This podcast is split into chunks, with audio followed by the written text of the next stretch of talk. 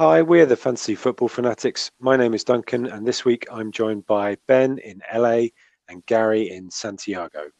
Um, ben, what was your football moment of double game week 29 so far? This one is a really easy one for me. So, just finished watching the Manchester Derby. Uh, great performance by United, um, winning 2 0. A lot of highlights for me. Uh, Ederson being terrible. I don't know if you saw um, McTominay's goal. He basically, it's like the 97th minute. He's trying to roll it out. He misjudges it. Um, and then McTominay hammers it in from like 35 yards. That was that was fun. Uh, he almost miscontrolled a back pass into his goal and just got got away with it. Um, so enjoyed that as well. And uh, yeah, it's just a good game. Um, the commentator used this phrase I've never heard before, so I was going to quiz you guys on whether you know what this means. He said uh, Bruno Fernandes and Gundogan are like two owls on the pitch.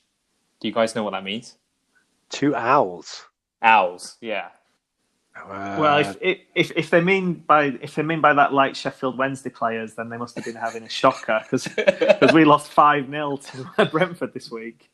Yeah, no, think... so it's generally they're just, watching every, they're just watching everything. I don't know. They're being very wise. Um, it's uh, he used it in the in the sense of like you know how owls their heads are like swiveling all the time. Ah. He was ah. like, oh, they're like constantly looking around them to see where where players are. So I thought that was I've never heard that before. I thought it was quite good. You guys have got um, uh, Man City's number this season. Is that your third win against them? Third win against them. Uh, Martial is the first player since uh, Ronaldo to score in both both fixtures against them too. So yeah, have their number. It appears. Um, Raheem Sterling was awful too, which I really enjoyed. He's never scored against Man United. Did you know that? Yeah, I, I, think that's that's that's been said a few times this season. it's definitely like a hoodoo now. I'm so glad that Matt and Andy aren't here as well. Otherwise, uh, I think it would be too much Man United love in one pod. Yeah. Um, well, I got I got my football moment out there for them as well. That was for them. Yeah. Gary, how about you? What was your football moment?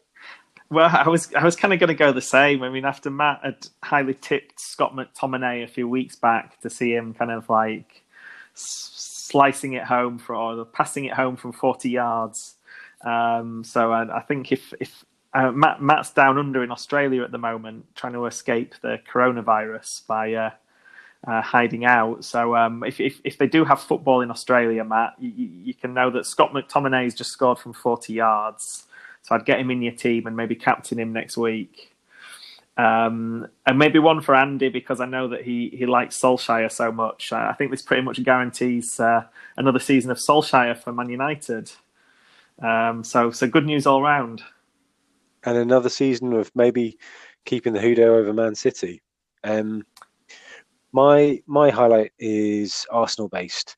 Uh, it's it's a bit of a dull one, but um, it's basically Arsenal's defence. Um, three clean sheets in the last four games is pretty much unheard of under Emery. And although in one of those games we conceded two goals against Everton, we still won that game.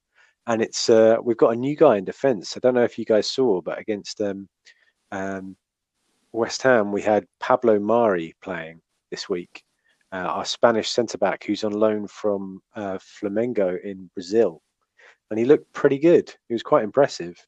Um, yeah. So what's it? What's his FPL price? He's four point eight. yeah, well, that's a strange, strange number. Right. Okay. He picked up a bonus point this week as as well. I think. Um, yeah, but it's quite exciting having a new centre back keeping clean sheets. This is kind of unheard of uh, for Arsenal. Um, so yeah, but it's it's pretty. I mean, I know Arsenal have always got a crop of promising youngsters, and maybe this will be the, the, the next Theo Walcott and Alex Iwobi. But it, it seems like with Saka and Nketiah and is it Willock, uh, Martinelli, it looks like Arsenal have got a really good crop of players coming through. Yeah, definitely. I think a few of those in particular, um, Saka and Martinelli, I, I'm really excited about um, seeing them kind of develop at Arsenal. Um, yeah, and adding players like Pablo Mari looks like a, a quality, decent player uh, on loan and maybe being bought in the summer. Um, so yeah, things look good. It is that is my highlight um, for this week is a positive thing for Arsenal, which doesn't happen that often. What about FPL? How how is your FPL going? Um, what's your FPL moment this week, Ben? I don't really have too much. I hate my team right now. this was a game week where I knew I should have saved my transfer, but I I couldn't help myself. So I did uh, Jamie Vardy because I think he, he still has some injury concerns to Raul Jimenez. Um, expecting Wolves to at least score one against Brighton, but as we all know, that ended nil nil. And we are potting on the Sunday, so just before, just before I imagine Leicester beat Villa five 0 with a Jamie Vardy hat trick. I can already see it. Um, so yeah, not too much going on in my team. I'm currently on 35 points um, potting on Sunday. It's quite restrained as well not to go for a double game week player using your one transfer on a single game week player. Yeah, I, I just figured I, I had De Bruyne and Aubameyang, who are probably the two people you really want in the double game week. And then I was just like, because I'm because we got a plan for the the future blanks and stuff. I was just like, I'm just going to leave it there. Otherwise, I'm going to have more surgery to take them out later. Yeah, and we'll we'll come on to the blanks after this section as well because definitely need to talk about game week 31 coming up. How about you, Gary? What was your FPL moment? Well, it's it could be a great moment. It could be exasperating, but I I did that old trick where I thought I'd change my captain, but I never saved it. So um, yeah, they, they should have like a, a bit like Microsoft Word when it comes up like you have changed your captain but haven't saved. You, are you sure you want to exit or some something like that on the on the website? But um, anyway, I, I when I when I saw De Bruyne was had an injury doubt, I wanted to change to Mane as captain. Um, but Mane's my vice captain, um, and he, he just seems to be unstoppable at home, particularly at games at Anfield. And as well as scoring a goal, he picked up an assist for what was an absolutely appalling pass um, about three yards behind Salah as he was running through on goal, but but Salah still managed to to get control the ball, turn and, and slot it in. So um, completely undeserved three points. It probably helped him get the three bonus as well uh, with the assist. So I was I was pretty chuffed with Mane, but I, will be even more chuffed if I, am now hoping De Bruyne doesn't play against Arsenal midweek because then that 13 points will suddenly be 26 points for me and Aaron Wan-Bissaka would come off the bench with another seven points. So um, yeah, take a rest, Kevin. You, you don't need to come back for Wednesday. this is what um, Pep said after full time. I'm going to quote him so you can you can see Gary. He said, "He's getting better. I don't know when he's going to come back, but he's getting better." And that's all Pep said. Yeah, that doesn't sound great for Wednesday, does it? No, it doesn't, which is unfortunate for us because Gary's going to get all these points. yeah. Gary, you also went a bit maverick with your transfer this week. Did you bring in Benjamin Mendy? I did. Um, I, I kind of, I did want to double up on City, and I kind of, I'm, i think Pep's maybe bottled the Man United game a bit. I think City went a bit defensive because Zinchenko hasn't been playing that much. Um, but I was bearing in mind, I, I do think, despite Arsenal's improvement, I think City will probably put two or three goals past Arsenal on Wednesday, and I think Mendy will definitely play that one. So he could still come good. From uh, from one Man City fullback to another, my my FPL moment this week was um, I don't know if you guys follow FPL Rockstar on Twitter um, for early Liverpool team news. Um, but because the Liverpool game was a, an early kickoff this game week, there was a pretty high chance that he was going to tweet uh, early uh, Liverpool team news, which is kind of uh, yeah, just gold dust and FPL basically. So he's worth a follow on Twitter. It doesn't happen every week, but when it does, it's it's very useful. So he tweeted a, two or three minutes maybe before the deadline um, that Robertson wasn't going to be starting, um, and I I'd I kind of waited around for this team news because I thought it'd be you know quite useful. I could maybe bring in a double game week player or something like that. But I am not good with split second decisions in FPL. uh, you know, when it's when you're kind of umming and ahhing what to do right until the last minute, it always goes horribly wrong for me. And I was pretty much dead set on bringing in Otamendi before I heard this team news. But then when I found out a, a big price player like Robertson was out, I was like, hey, I'll splash the cash. I'll bring in Walker. He's the most. He's got the most minutes of any City defender this season. He's kind of guaranteed to start, and he's a no-show. so that's my FPL moment. Um, Pep Roulette striking in a double game week. Hopefully, he plays against Arsenal in midweek um, and and does something. But uh, gutting. But yeah, FPL Rockstar worth a follow, and maybe just planning scenarios, different scenarios before the deadline. Um, so you've got your your plans in place and you're not just shooting from the hip do, like me. So do, do you reckon he's some kind of backroom member of staff at Liverpool? He's kind of the guy who lays out the kits and he's he, he kind of has this inside information before before the Liverpool team's on Twitter.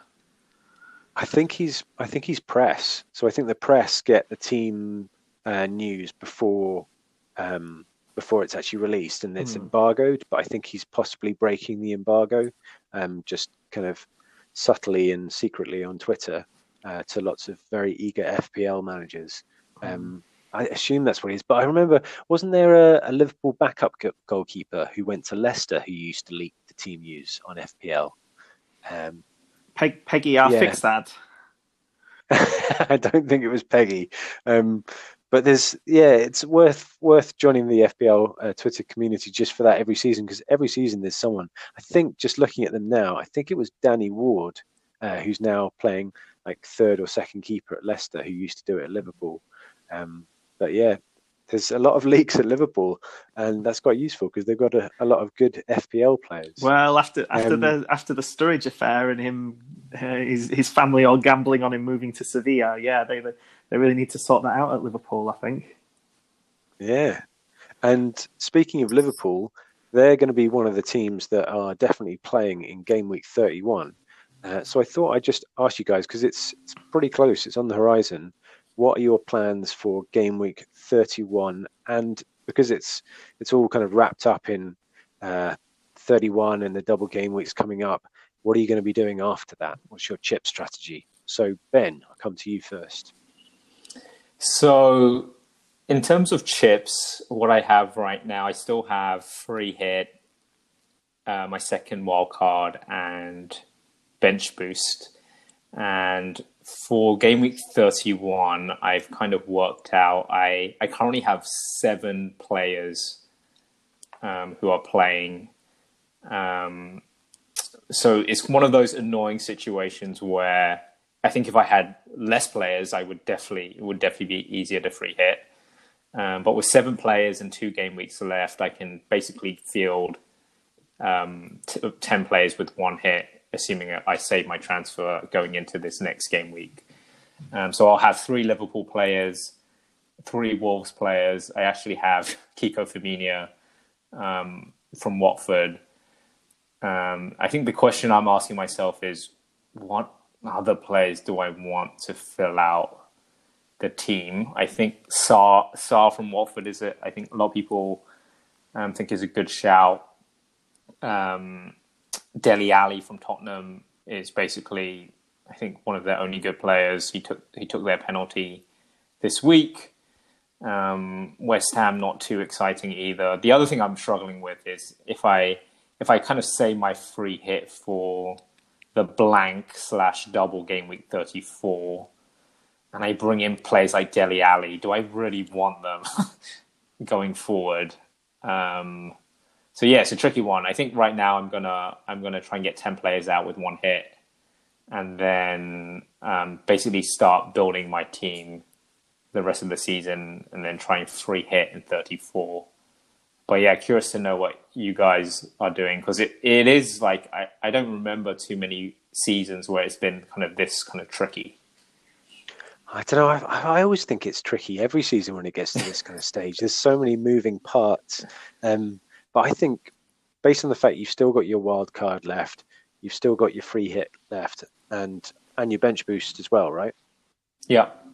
then yeah, that sounds that sounds like the Stones strategy. Like um, you're pretty close to a game week 31 team. There's not a lot of amazing teams in game week 31, so why waste your three your free hit on it? I I think in your position it makes sense, and I think it's different for every team. For me, I've already used uh, I've already used my triple captain, I've already used my second wild card, so I feel like I'm kind of stuck in a position where at the moment I could get out. Uh, let me see, I could get out eight players for game week 31 without any hits, so maybe nine with a hit. Um, but then I'd be left with lots of players without double game weeks coming up and no time to get in double game week players before 31 and really before 37. Um, so I, I, yeah, I have to now try and shift out all of my Wolves players and Liverpool players and just build an entire squad um, of people who are who have blanks and double game weeks coming up. So free hit in 31. Um, yeah, pick try and pick a weirdly try and pick a bit of a differential team. I think for 31 because I'm behind you and Matt in our mini league, and I think there's kind of a set route that everyone who's building for 31 will be going down with three Liverpool, three Wolves, and probably going for the kind of main key players. I might have to do something slightly different to to have some kind of differential uh, to you guys. Um, and then, yeah, uh, players like Sheffield United, who are going to have two double game weeks. Aston Villa is uh, the same; they've got two double game weeks. So just trying to pick the best assets from those teams, um, so that when it comes to bench boost in 34 or 37, maybe hopefully I have enough players that some of my bench players are double game week players as well. How about you, Gary? Um, so I I kind of had a I had similar thoughts to Ben at first because I until I made it I transferred out Traore this week, but until that I had three Liverpool, three Wolves, so, but I kind of feel like the free hit it really is for something like where there's only four fixtures. Um, it really is designed to be played played this week. Um, so yeah, I've I've still got all my chips, um, and I, that means I can play around a little bit with those around 34 and 37. But I, I think the free hit is is asking to be taken in 31. So yeah, again, it's it's just a, it's it's kind of tricky because almost with my free hit, you're still looking at the same three Liverpool players, the same two or three Wolves players. So it's, but the one thing I think the free hit does do is it, it, it kind of makes you, your team rotation proof. Because if, if you're just putting out 10 players and if Liverpool decide to rest one of Salah or Mane, then and maybe Wolves do the same with Traore. So suddenly you can be down to only having seven players. If you if you've got the free hit um, you can at least have some, I don't know, cheap West Ham defenders or Burnley um, attackers on your bench to, to kind of come in if if um, some of the the regulars don't play. Yeah, three three different strategies from us. So I guess it's kind of a take your pick based on your team, uh, what you what you do. But yeah, interesting, Gary, that you're planning on free hitting despite still having your wild card. For me, I think you know the the amount of points potential you could get from using your free hit in one of those double game weeks.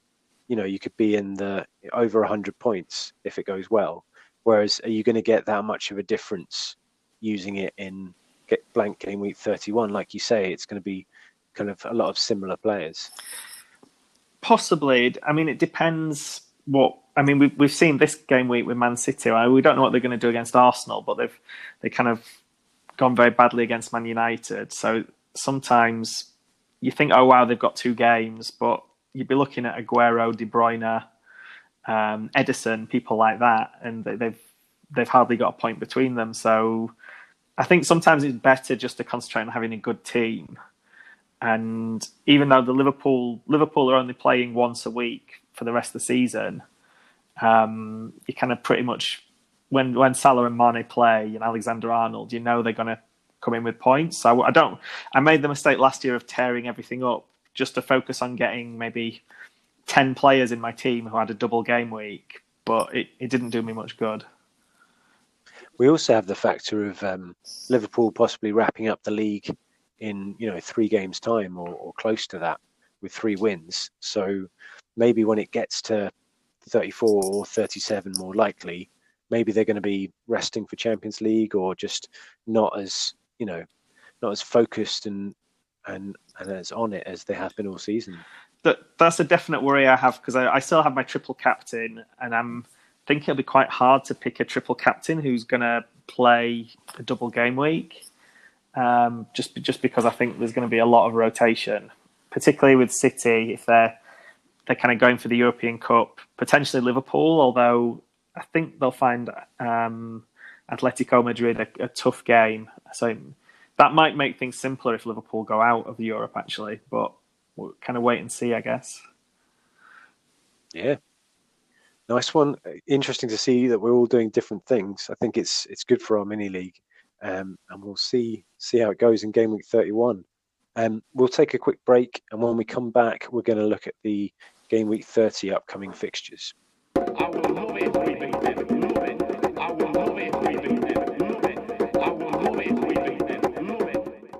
Okay, Gary, you're first up with Watford versus Leicester. What do you reckon to this one?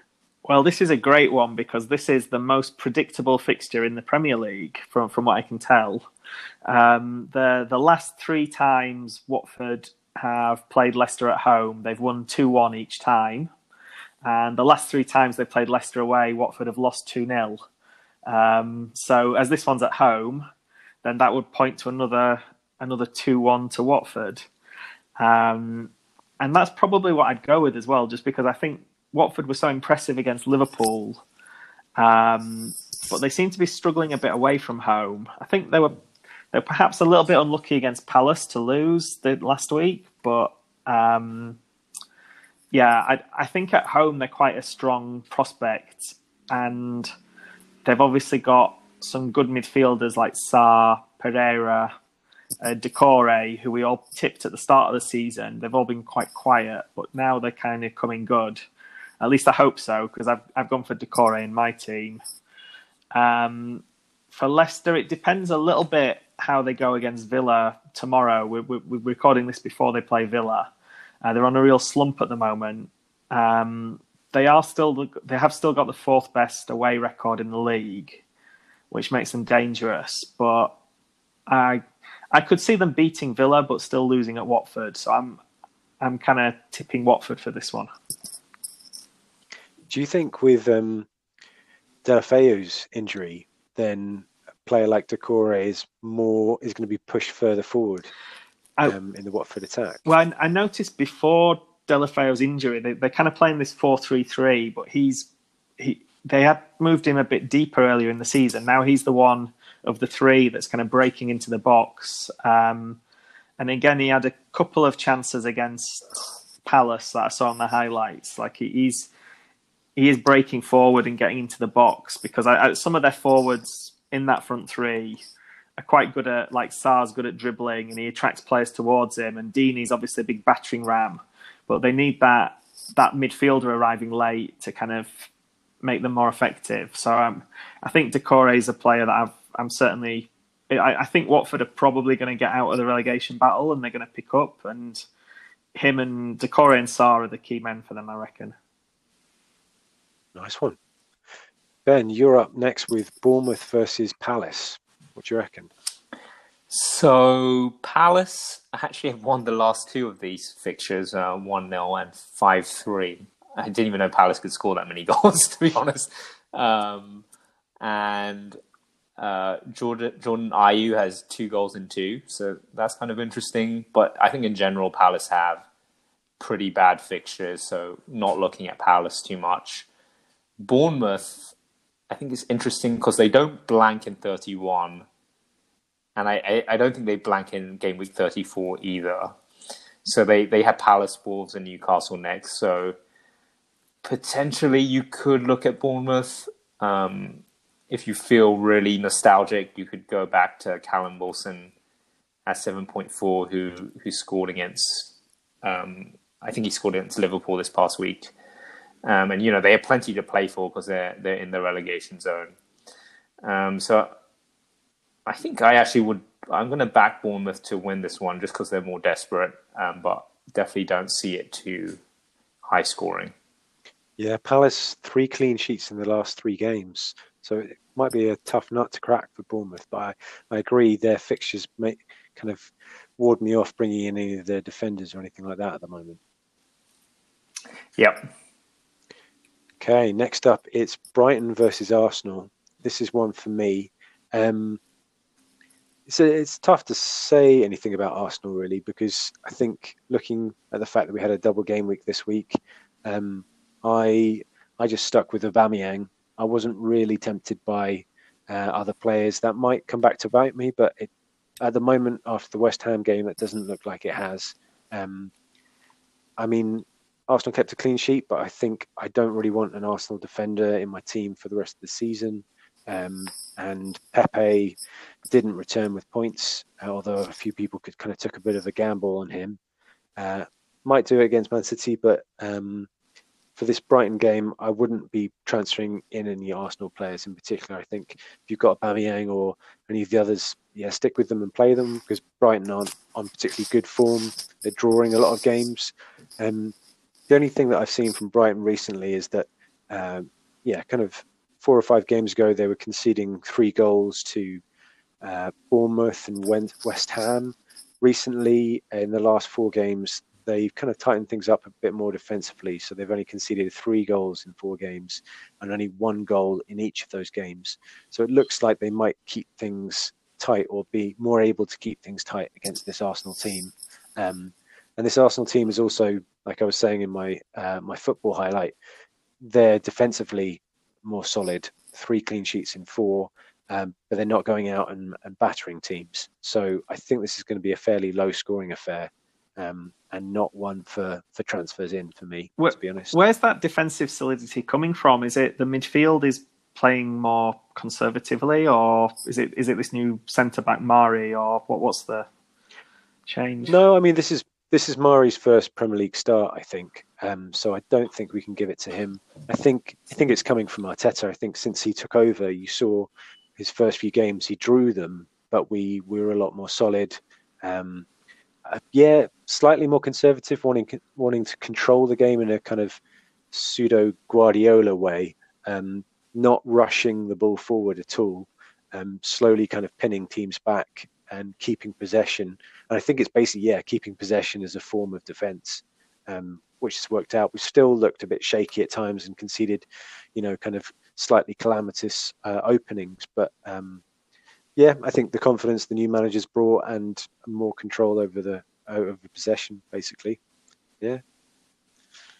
Oh, I had a question, Duncan. Is is Aubameyang a, a season keeper for you, or or is, are you looking at him more long term because he's kind of stuck out there on the left wing? Yeah, I mean, I think we've seen that this season him being stuck on the left wing hasn't really affected his output massively. Um, I think he's still in in the the hunt for the golden boot, um, and I think as we'll kind of come on to in a second, I think um, when we talk about um, yeah, strangely enough, uh, Norwich, Southampton. I think strikers uh, are in kind of limited supply. I think a few game weeks ago we were saying, oh, you know, we've got a glut of good strikers to choose from, but I don't think that's the case so much anymore. So, yeah, for the for this foreseeable, I'm going to be sticking with Aubameyang. I think he's a player that you can kind of rely on just to chip away with goals here and there, however well Arsenal are playing or however badly, basically. I, I mean, if I if I could go on to a little bit of a rant at this point, I, I feel like the strikers, the way they, the FPL's kind of qualified, is like the most boring position, and it's really frustrating having to find three of them because it, it feels to me like half the players that are forwards, like I don't know Salah or Sterling or Martial, they're they're all classed as midfielders on the game. So you you kind of left looking at the same list of about there's probably about 50 strikers on there, but only about 15 of them actually play. Um, so it's yeah, it's really hard finding the right strikers. Yeah, it is hard. Maybe it, it opens up the possibility of moving to just two up front and picking someone like Nketiah or Greenwood or you know someone like that um, and putting the money into a five man midfield. Yeah, I've, I basically had Connolly on my bench for the last sort of three months, just not playing, just because he's cheap. Yeah. Um, Gary, what do you reckon to Man City versus Burnley? Is this the, the pick of the litter this week? Um, so yeah, I think I think it might be. Um, I guess this this again has been a very predictable game because um, yeah, Man City have only lost once to Burnley in the last. Um, I need to do my maths now. I should have prepared this. Um, 26, 36, 46 years. Yeah, 40 in the last 46 years they've only lost once. Um, and in recent in the, their recent home games have been 3 0, 4 1, 5 0, 5 0 against Burnley. Um, so that's uh, 17 goals to one in their last four games. There's a slight disclaimer there that two of those matches were FA Cup ties. So I don't know if Burnley maybe were kind of sacrificing the FA Cup, and we know how seriously Pep takes the cup competitions. Um, another thing I picked out from the, all those four home games, so Aguero scored in each of those games. Um, it's also a game that Bernardo Silva quite likes. He scored in a couple of those matches. And then earlier this season, Man City won 4 1 at Turf Moor. And Aguero didn't score in that one, but Gabriel Jesus scored twice. Um, the only thing that I could see this maybe being different for Burnley is that um, a they're on a really good run. They've, they've um, I don't think they've lost in the last seven, and this match. So Man City are playing their extra fixture this Wednesday against Arsenal. Then this match falls on the Saturday at three pm, and then immediately on the Tuesday they have the home tie against Real Madrid. So I kind of feel like Pep is going to be up for the the game against uh, Arteta on Wednesday, and he's obviously going to be desperately gunning for the the match on Tuesday against Real Madrid. So it's the usual Pep Pep roulette. Um, but yeah, who, whoever Man City put out, it's still going to be Man City with kind of 70, 80% possession. Burnley's kind of 4 4 2, trying to keep it narrow and playing very deep. Um, but yeah, maybe if the players aren't quite as good as usual, it might give Burnley more of a chance. But I, I still see Man City quite comfortably in this one. You're uh, you are the the FPL foremost Chris Wood fan. What do you think about? I mean, he scored a goal this week. What do you think about him for the rest of the season? I mean, yeah, he's a he's a very good player, and I think I think any any home game that Burnley have, he's a good one to put in he's always a threat at home, and against the weaker away teams, I think he's a threat. But I'm correct me if I'm wrong, but I, don't remember him scoring lots of goals at say Stamford Bridge or Anfield or or at uh, City of Manchester Stadium. So, um, yeah, I I wouldn't I wouldn't be playing him if I had him for this game. Home to Watford in game week 31, so maybe an option then instead. Definitely, yeah. That, that's that's a very Chris Wood kind of game. Next up is Newcastle versus Sheffield United for you, Ben. Yeah, I need, I need one thing to say about this game nil nil. yeah. It's going to be nil nil. Uh, I think the only things I noticed were Lundstram seems like he got his place back last game. So maybe maybe if you've held him this long, he may, he may be able to solidify his first team place. Has and has then, Lundstram uh, gone from being an FPL legend to an FPL troll? Maybe, but I just got rid of him, so like I, I he can't troll me. um, I, I I don't follow him closely enough to know if it's rotation or he's won his place back. Um, so I think if he plays this game, I think it, it could be it could be one where he's won his place back. Um, and then on the Newcastle side, uh, Saint-Maximin looks a pretty exciting player, but if I had defenders on any of these teams, I would be licking my lips at this fixture. Shouts out to um, Federico Fernandez. Um, I think he's he's an awesome player. If you can stretch to the 4.5 million that he is, um, yeah, he, he always picks up the bonus whenever they get a clean sheet. Oh, I just took um, him out this week. oh no! I think they've kept they've kept yeah, four clean sheets since game week 23, and every single time he's picked up Yeah. bonus. Two of those were three bonus. One of them's two bonus. Um, yeah, he's he's a lovely player to have. I basically couldn't didn't thought he just couldn't carry on being that lucky, but turns out he could.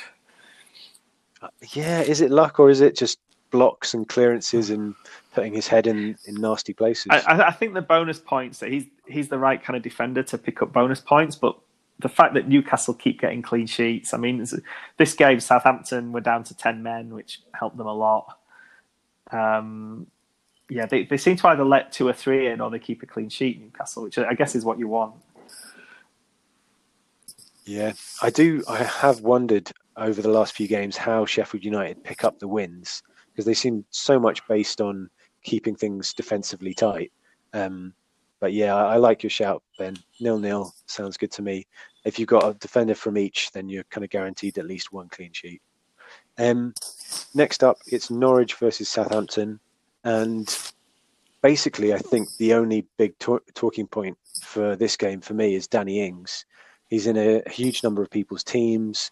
Uh, he was on fire and he was essential at one point, but now it's one goal in seven. Uh, not starting two of those seven as well. And I think um, an XGI recently um, under one uh, for his last four games, and just looking stats wise, a shadow of his his former self there was some talk that with Redmond being out, his position might have changed slightly. He might be um, playing a more creative role, slightly deeper, and Shane Long is in the more attacking role. But um, whatever it is and whatever's happened, yeah, I think we need to think about potential replacements for him. Um, so we've mentioned a few of them already. Um, Chris Wood, for example, after this game week from 31 onwards, good fixtures um, pretty sure to start as well. I think another good option is uh, Diego Jota, um, similar kind of price range, or you can come down from Danny Ings to Jota. He's in good form, also good fixtures. He plays 31 as well, so if you're building towards that, Wood and, and Jota, I think are good potential options. And then uh, I think you know when we when I was saying to Gary earlier, maybe it's the time when strikers are in short supply. Maybe we think about moving to five in midfield. I think maybe an interesting option if you're not building for 31, if you're free hitting in 31, worth considering is Billy Sharp. He's 5.6. Um, he's got two double game weeks coming up. Uh, he doesn't play all of the minutes, but recently he's been getting consistent minutes in every game and he's picking up the goals as well. Um, 5.6 can sit on your bench, and if you have a bench boost later in the in the double game weeks, you know he's the kind of player who might pick up uh, a goal in each fixture and boost you up the rankings.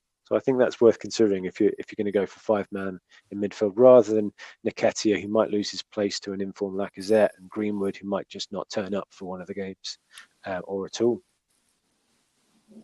Anyone else? Yeah, the reckon? the the only thing I've heard about Southampton to to add to your point is I think there's an argument they're on the beach already because like kind of mid table, not really in the relegation fight. So a lot of people, I think the Redmond one is a big one, but a lot of people are saying also like their team is just on the beach.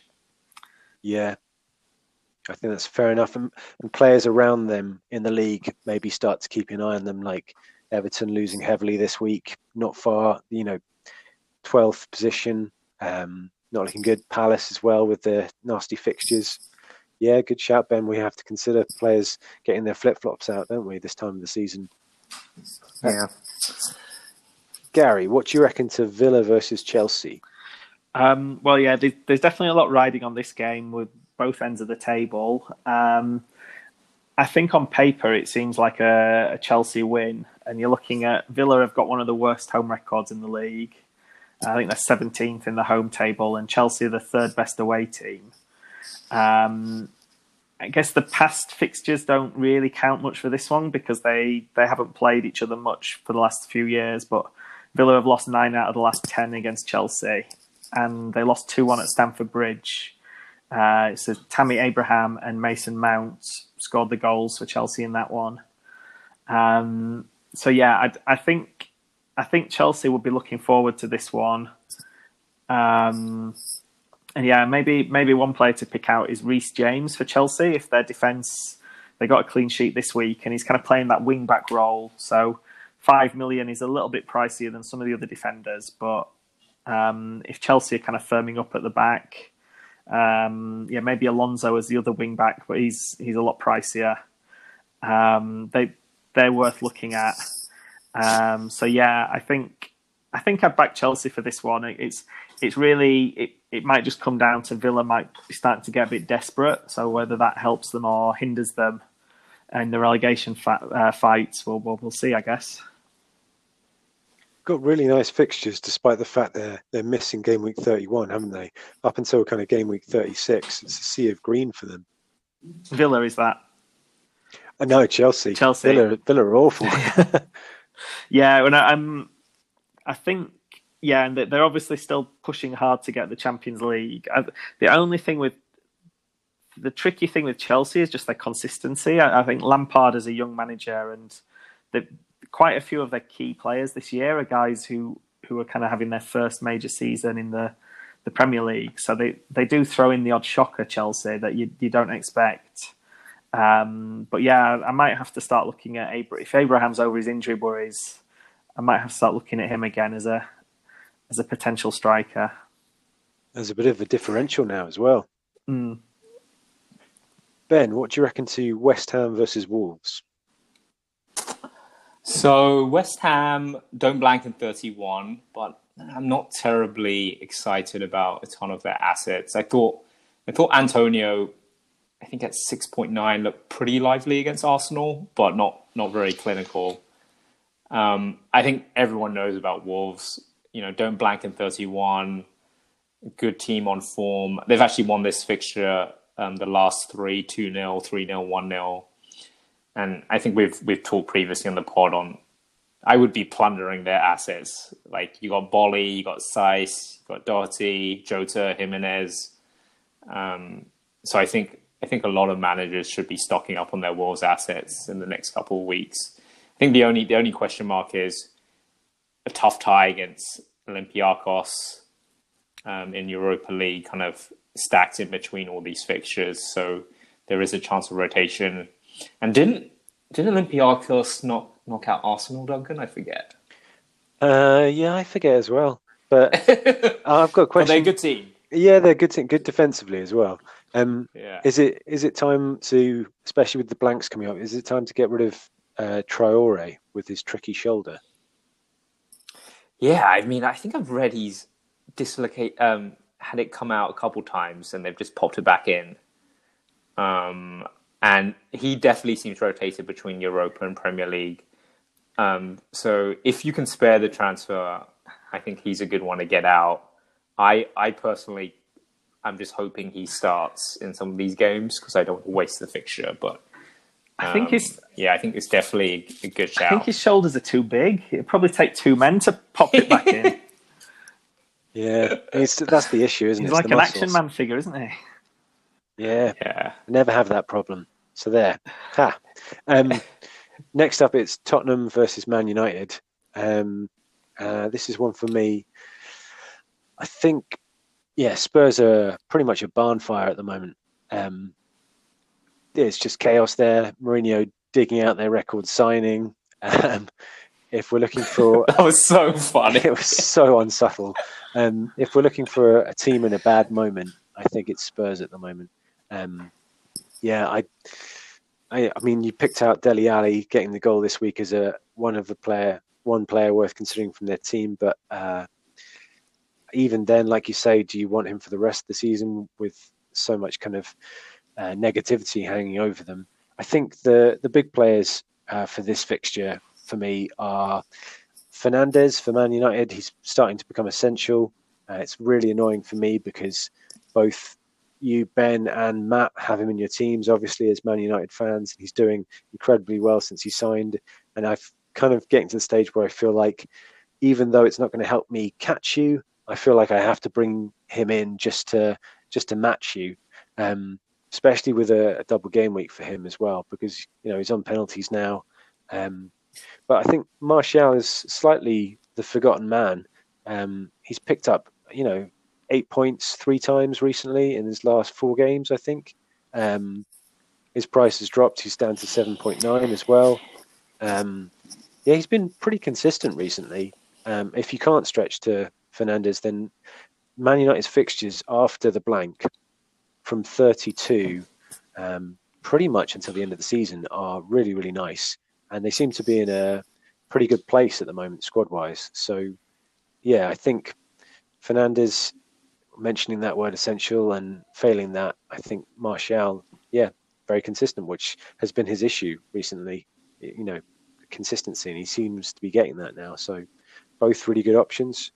Um, defensively, Gary, I know you've got um, Wan-Bissaka, and he's been doing pretty well recently as well. Is is he a player you'd recommend to people? I mean, yeah, he's he's kind of from that Fernandez school of he loves to get his tackles in. So when pretty much like I think he's got another bonus point today. Pretty much whenever Manu keep a clean sheet, he gets bonus points. Um, he's not the most creative. You usually with a defender, you you look for someone who's going to go up for a set piece or put a few crosses in. I think he's only got a couple of assists this year, but I, I quite like his uh, his tackling. Nice. Yeah, there was one. There was one funny moment from today where he he got the ball, and I think he he still thought he played for Palace, so he just lumped it up the field. And Fernandes looks at him, he's like, "Just pass me the ball." the stare from Fernandes, you don't want that. Yeah, he got the Fernandes stare. Uh, but yeah, Duncan, like the the fixture run, I I kind of want to triple up on United till end of season. Like I think Fernandes, Martial, and Wan-Bissaka could be could be really good. Well, if we're talking about that five man midfield, getting rid of Ings, then yeah, like you say, doubling up on Fernandes Martial is a really nice idea. Um, yeah, because not people people aren't really talking about that at the moment. Maybe go early on that if you're free hitting in 31.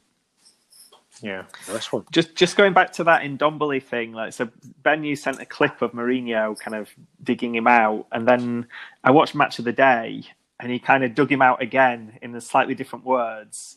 I'm, I'm wondering how many interviews Mourinho has to do. He probably does the press afterwards, so he probably has to dig him out and criticize him like ten times to get his message across. It's so pre-planned. My other, my other favorite Mourinho moment, which I also sent to the group, was he played five centre backs against Burnley. he played Dier, Vertonghen, Alderweireld, Tanganga, um, and Davinson Sanchez. I was just like, what is he doing? It's amazing. It's peak Mourinho. It's third season Mourinho, but in the first season, it's just beautiful as an Arsenal fan to watch. Um, yeah. Next up, it is the the big game. It's the Liverpool derby, um, Merseyside derby, I should say. Gary, this is one for you. Right. So I expect this game to be rubbish, basically. Um, so on the one hand, you'll hear a lot this stat that Everton haven't beaten Liverpool in 21 games, 10 years. But the games at uh, Goodison Park tend to be really dull. So the last five years, this game's been nil nil, nil nil, one nil to Liverpool, one one, nil nil. So um, I think this might this this is quite an interesting challenge because if um, if Everton do successfully manage to kind of nullify Liverpool again, then it kind of means our usual bankers like Mane and Salah might not be as effective this this uh, this week. Um, I, I don't know. I mean, particularly as Everton have just lost 4 0 to Chelsea, they, they're probably not going to be wanting to play like a big, expansive open game. Uh, Liverpool humiliated them a bit with that 5 2 at Anfield and uh, beating them with the kids in the FA Cup. Um, so, yeah, I, I expect Everton to approach this one quite defensively. And Liverpool seem to have just lost a bit of kind of attacking cohesiveness. So, uh, and particularly with this kind of being around Champions League, yeah, I just I just don't see Liverpool kind of running riot in this one. I I, I think nil nil. We seem to have said nil nil about a lot of the games this week, but um, yeah, a nil nil or a one one, or even if even if Liverpool do win, kind of a, a kind of a scrappy one 0 where Everton don't open up after Liverpool take the lead. I can, I can kind of see it being that kind of game. I think uh, something I've noticed over the years that Klopp's been at Liverpool, he seems to seem to rotate quite a lot against Everton, which I always it always sticks out to me because it, you know it's the big Merseyside derby, it's a big game, and normally managers take it very seriously and play their first teams. But I've always noticed how he doesn't seem to do that. He kind of doesn't place it as high, I think, as past Liverpool managers potentially. And sometimes Rigi gets an appearance or something like that. So, do you think that's possibility with the Champions League this week? Yeah, I, th- I think possibly. Yeah, and again, it depends. Um, yeah, if if they're out of the Champions League, then suddenly he might be a little bit more relaxed about not needing to rotate players because he'll just have one league game a week coming in. Um, but yeah, it could be quite draining for them. Like the the Atletico game might be quite a, a bit of a ding dong battle, and yeah, as funny as it is for the local derby to be a second priority, but this this is this is just bragging rights really because Liverpool have already got the league sewn up. Um, yeah, and I'm I'm, I'm kind of doubting. I think it's been essential to have three Liverpool players, but I'm starting to doubt whether I want to have three Liverpool for the rest of the season now. Well, I definitely don't with the lack of double game weeks for them. So, yeah, I've I've already got rid of one. Oh God, am I going to be brave enough to get rid of Trent again after what how badly it went after Christmas? Possibly not. Um, what about whipping boys? Um, ben, who are your whipping boys for this week? Yeah, I think it's a tough week for whipping boys and captains because you're going to get maximum Pep roulette with Burnley because sandwiched between Arsenal and Real Madrid. Um, having said that, I still think whatever random team he puts out is probably the most likely for whipping for whipping Burnley. What about you, Gary? Yeah, I'd, I had this down as a three 0 to Man City, so I, I, think I think this is where it's maybe maybe someone like Mahrez is, is could do a bit of the whipping. But uh, yeah, other other than maybe Arsenal's young guns kind of go uh, open up at, at, Brighton and kind of give Brighton a good stuffing. That's the only one I could see as well. But I'd, i think I'm going to go Burnley for whipping boys. I think I'm going to disagree with you both. I I think yeah, with that kind of Champions League sandwich for Man City and rotation, and Burnley uh, being on fairly decent form recently. I think I'm going to go for Villa as my whipping boys. Chelsea just knocked four goals in, pretty confident, and Villa shipping a lot of chances. Um, so yeah, I, I, think Villa are my whipping boys, but Burnley are our official ones based on you, you two guys. Um, so watch out for the goals flying in for City. Um, we're going to jump into a break, but when we come back, we're going to have a look at the Listeners' League, see who's the top scorer this week, um, which we're quite excited about. Then it's the return of gut punts before we talk captains and transfers.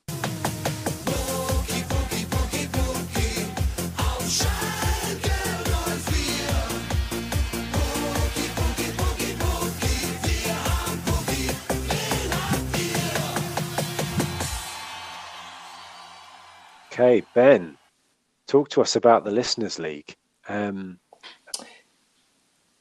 yeah. Yeah. So I think our usual uh, top five managers, a lot, a lot of the same players. So Harry Quinn. I, I, I unfortunately have now dropped to second place, which I'm sure the other podders yeah, are very well, happy about. Well done, Harry. we, we can't have Ben winning everything. uh, and then we have Rui de Oliveira, John Hartopy, I think our fifth place entrance is someone new, DC, with his team Red Devils Rules. Uh, and some really good players in his team this week. Have got 57 points. Um, McCarthy in goal with 12 points with his penalty save. Romain Saïss with eight points. He's someone who has still has the Mane Salah double up, which has worked really well. So that kind of rounds out the top five. Um, top game week scorer on Sunday.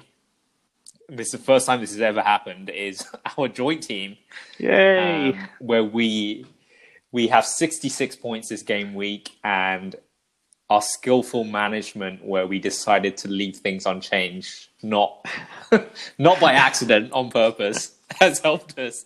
Uh, we we also have McCarthy, we have Lascelles, we have Boly, we captain Salah because um, we didn't believe in the double game week hype, and uh, Chris Wood with nine points too. So, um, and I think the really the masterstroke was uh, leaving Aguero on the bench, who only got one point. We'll see if he does anything against Arsenal, but you know, we had a feeling that he would get rested and wasn't going to do very well against United. So, um, yeah, definitely, big definitely pat on the back for our team. We definitely didn't forget. It was all about Chris Wood this week.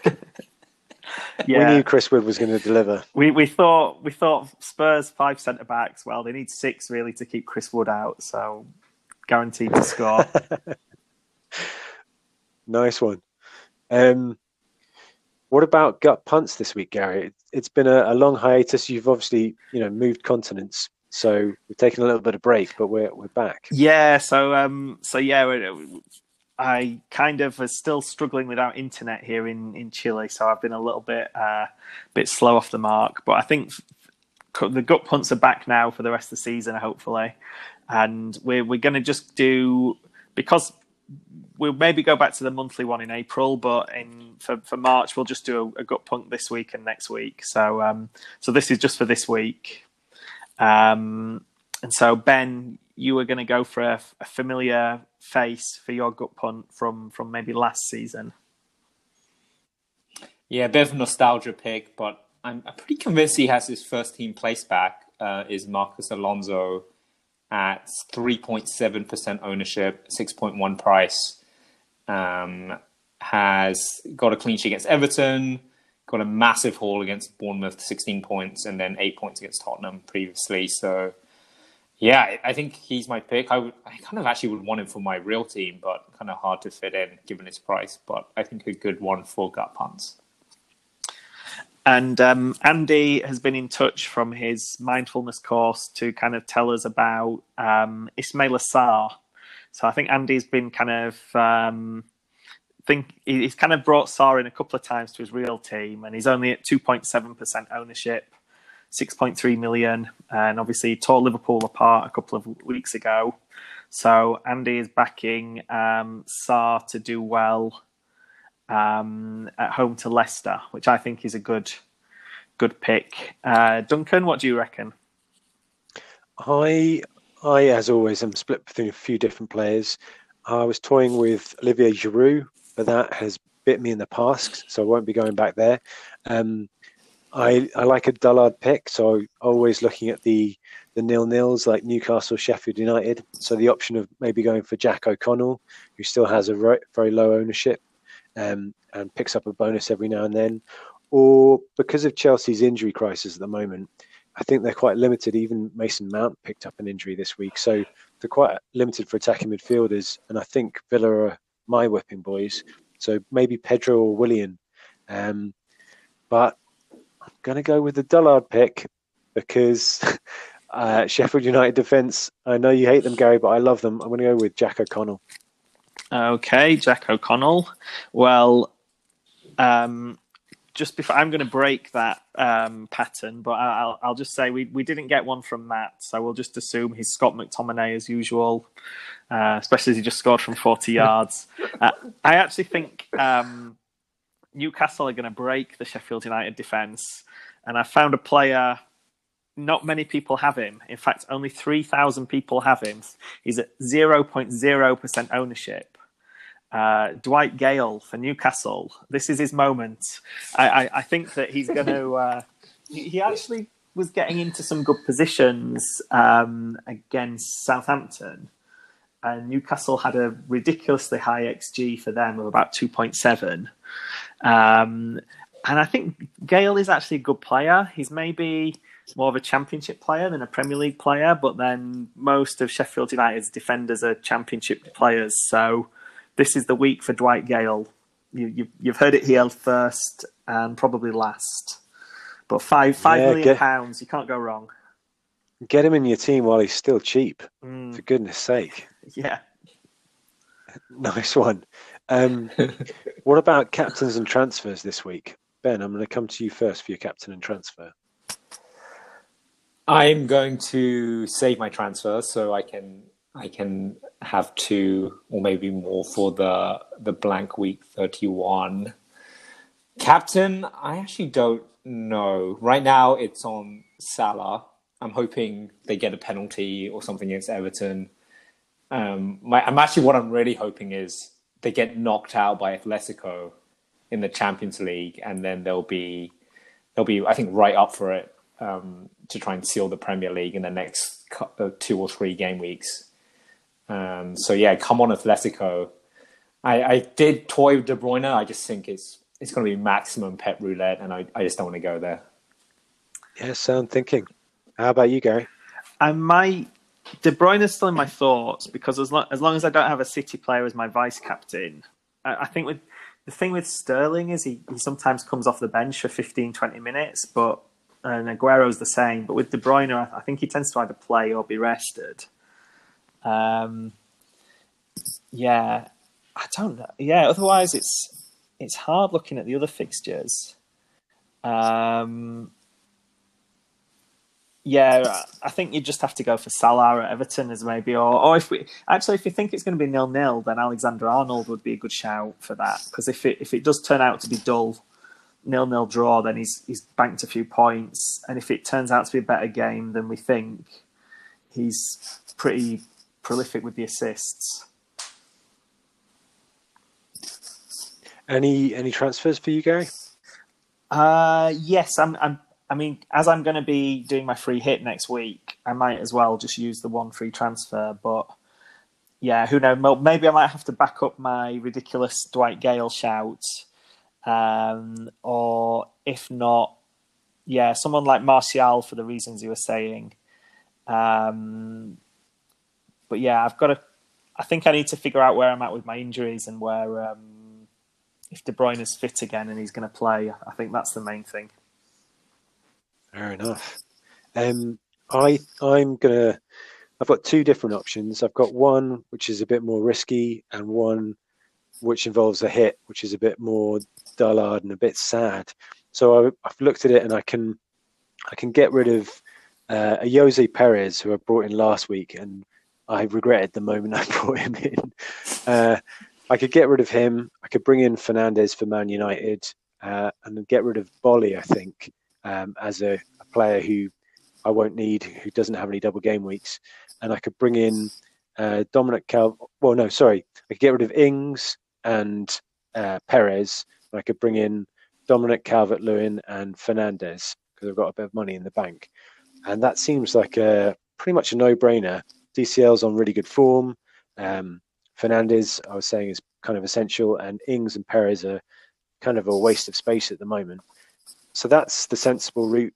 Involves a hit, but it kind of involves me swallowing my ambition of overcoming the quite big lead between me and Ben and me and Matt as well, because they both have Fernandes and Matt has DCL, and I'd be taking a hit just to match them. So the other option is trying to pick out players with low ownership, high point ceilings. Um, like last season, I think Gary, you did it with Son, or maybe Matt did it with Son, and kind of climb the rankings that way. And I think that player I've found at the moment is Marcos Alonso. So I can bring him in at the moment for Willy Boly. Um, yeah, playing as a wing back, really low ownership, and no one else has him. So I've got the choice between yeah, the two different options, and I'm not sure which way I'm going to go. I'll see how injuries are after Champions League and stuff like that this week. And Kyle Walker captaincy for you, Duncan? no, I think there's only one captaincy this week. It's um, Federico Fernandez. What an absolute legend. Um, if there was a way of attributing more bonus points, I think he would have four um, in this fixture. Um, maybe he's a cheeky vice captain, but yeah, it's between Salah, De Bruyne, and Aubameyang, and I'm going to see what happens in the Champions League and see what happens with De Bruyne's injury at the moment. So yeah, not sure. Nice one, guys. Um, if you don't follow us on Twitter already, give us a follow at FPL F, Fanatics.